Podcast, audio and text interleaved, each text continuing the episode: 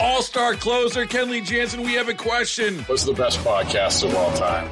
Baseball isn't boring, baby. I'm Rob Bradford, and every single day I'm sitting down with the biggest names to show you this great game is the greatest game. It's my podcast, it's my passion. It's a cause I started more than two years ago and is now the most prolific national daily baseball pod there is. Another fact. So jump aboard the BIB Express. Follow and listen to Baseball Isn't Boring, presented by Wasabi Hot Cloud Storage on the free Audacy app or wherever you get your podcasts.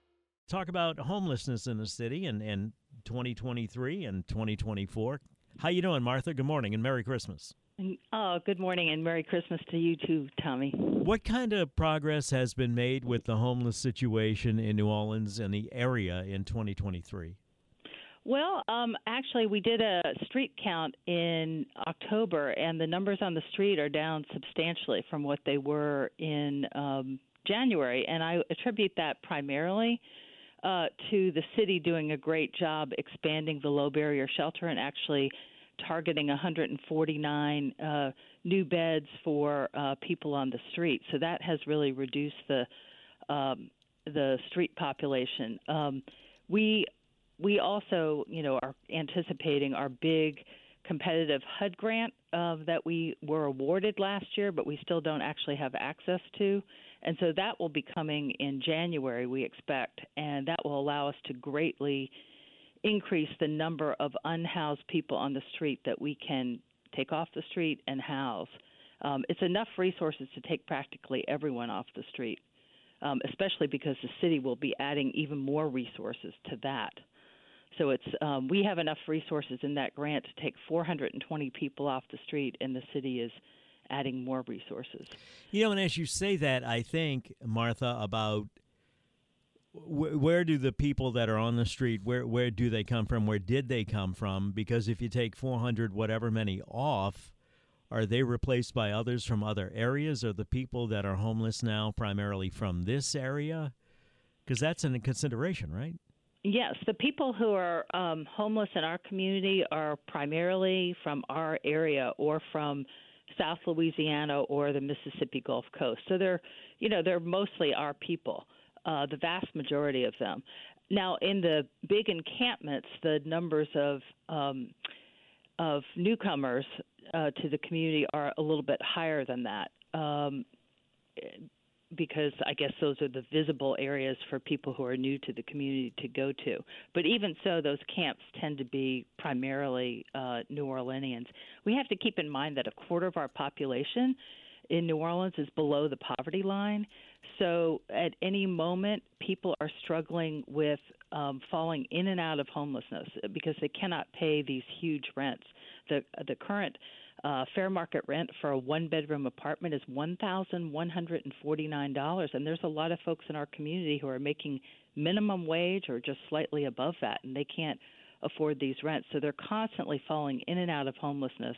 It is, uh, you know, when we talk about, you know, at, right now having about 400 people on the street who are homeless, who are sleeping on the street, that is not, that's just a one night count so, you know, if I took a census one week and then a census the next week, there would be a whole lot of new folks there. It's a whirling, swirling mass of vulnerable people.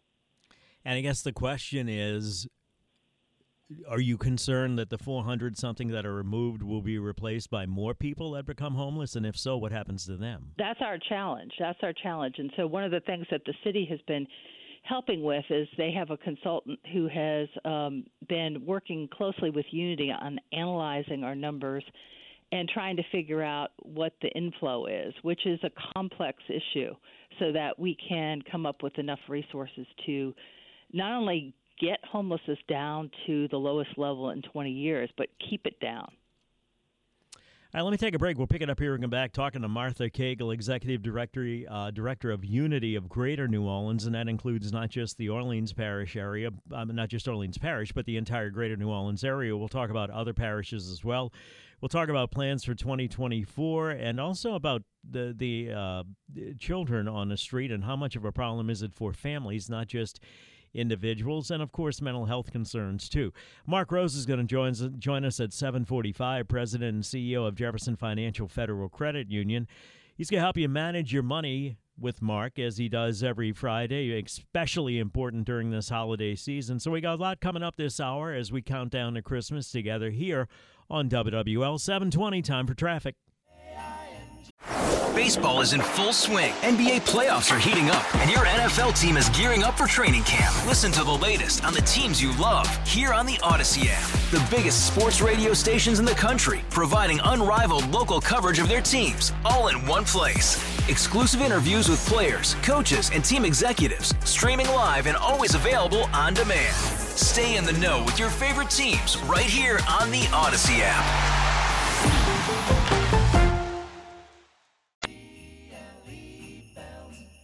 724, 725, call it.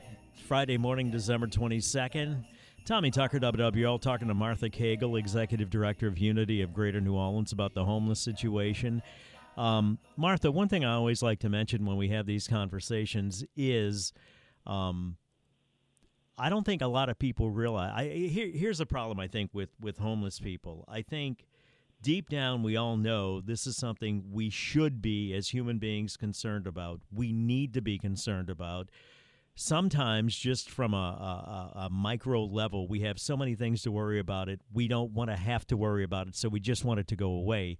And what gets lost in that equation is these are human beings involved here, and these are families with sometimes children that need help. And yeah. a lot of way, a lot of times, there, but for the grace of God, go I. Right?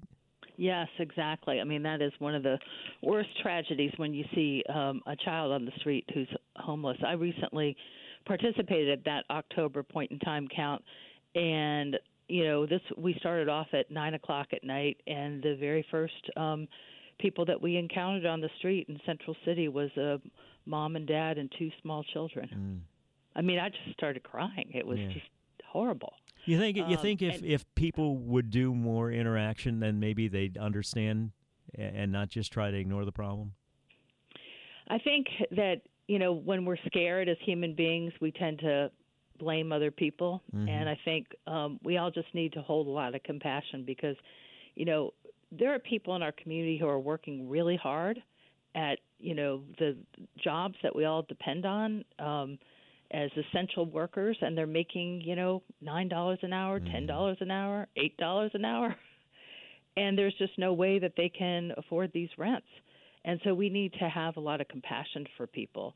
And then if you're disabled you know you have mental illness through no fault of your own um you know things are worse. And oftentimes when you have mental illness then you tend to oftentimes you know try to medicate yourself with alcohol or substances, and that makes things worse. And you know, I think we just have to have a lot of compassion for people. People are, um, you know, we're all brothers and sisters, and we're all part of the solution, uh, and we all need to do what we can do to reach out to other people because truly, there, but for the grace of God, go I. I have a family member who you know, would be homeless if it weren't for the fact that, you know, fortunately we're a middle class family who has the resources to assist. There is a um, a narrative out there that people like to believe that well the people that are out on the street they want to be there they want to be homeless and I guess in some cases that is the case but that's not the majority is it?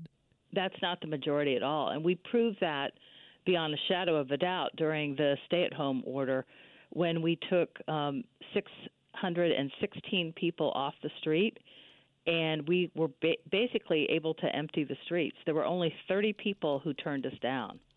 Um, there was a period of time in the spring of 2020 when there was virtually no one on the street. There were only 30 people who turned us down. We kept track of it. And, um, you know, those people actually we were the most worried about because they tended to be the people with the most severe, you know, mental health issues. Um, but the vast majority of people were, you know, desperate to go with us. We we could offer them, you know, just very bare bones hotel rooms, and then from there we placed as many of them as we possibly could into apartments with case management services, and you know that just really proved definitively that the vast majority of people want to be housed. What you about know, Martha, before we run out of time, what about looking ahead to next year? So next year is very exciting. We have um, our big HUD grant coming. I, kn- I think everyone in the community seems to be feeling a lot of anxiety and angst because the resources didn't come when we thought they were coming, but they're coming soon. If we all work together, we can really make a huge difference in our community. Again, I think we'll be able to um, bring homelessness down to the lowest level in 20 years, and I think with the city's help, we'll be able to keep it that way. While goodwill is in everybody's heart, how can somebody help if they want to with Unity or with the homeless situation, Martha? So I would ask for donations um, so that we can buy people the things that they need to set up housekeeping. Keep in mind, our clients have nothing, mm. so they need all the basics: pots, pans, you know, furnishings. Um, so if you can make a donation, go to the unitygno.org and it will tremendously help us uh, do this really hard work. I think an accurate analogy would be sometimes you're just walking along, and due to circumstances beyond your control, you fall in a hole, and it is so deep you can't get out of it without help. Accurate? That's exactly so. People quickly lose hope and they spiral into hopelessness and it makes such a huge difference when they um, are given a place to live again. And very importantly, case management services. A case manager who's going to visit them and make sure that they get connected to health care, mental health care, substance use treatment, back to their families, whatever they need to stay stable. Thank you, Martha. I hope you have a Merry Christmas, Happy New Year, Happy Holidays. You too, and, and same to all your listeners. Oh, if somebody wants to donate, how do they do it? Uh, they should go to unitygno.org. Thank you. And Mar- they can donate online. UnityGNO.org. Donate online. Martha Kegel, Executive Director of that organization. When we come back, we'll help you manage your money with Mark Rosa, President CEO of Jefferson Financial Federal Credit Union. Right now, 7.30, time for WWL First News. For that, we go to our news director, one Dave Cohen.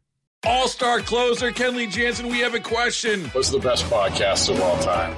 Baseball isn't boring, baby. I'm Rob Bradford, and every single day I'm sitting down with the biggest names to show you this great game is the greatest game. It's my podcast, it's my passion, it's a cause I started more than two years ago, and is now the most prolific national daily baseball pod there is. Another fact, so jump aboard the BIB Express. Follow and listen to Baseball Isn't Boring, presented by Wasabi Hot Cloud Storage on the free Audacy app or wherever you get your podcasts.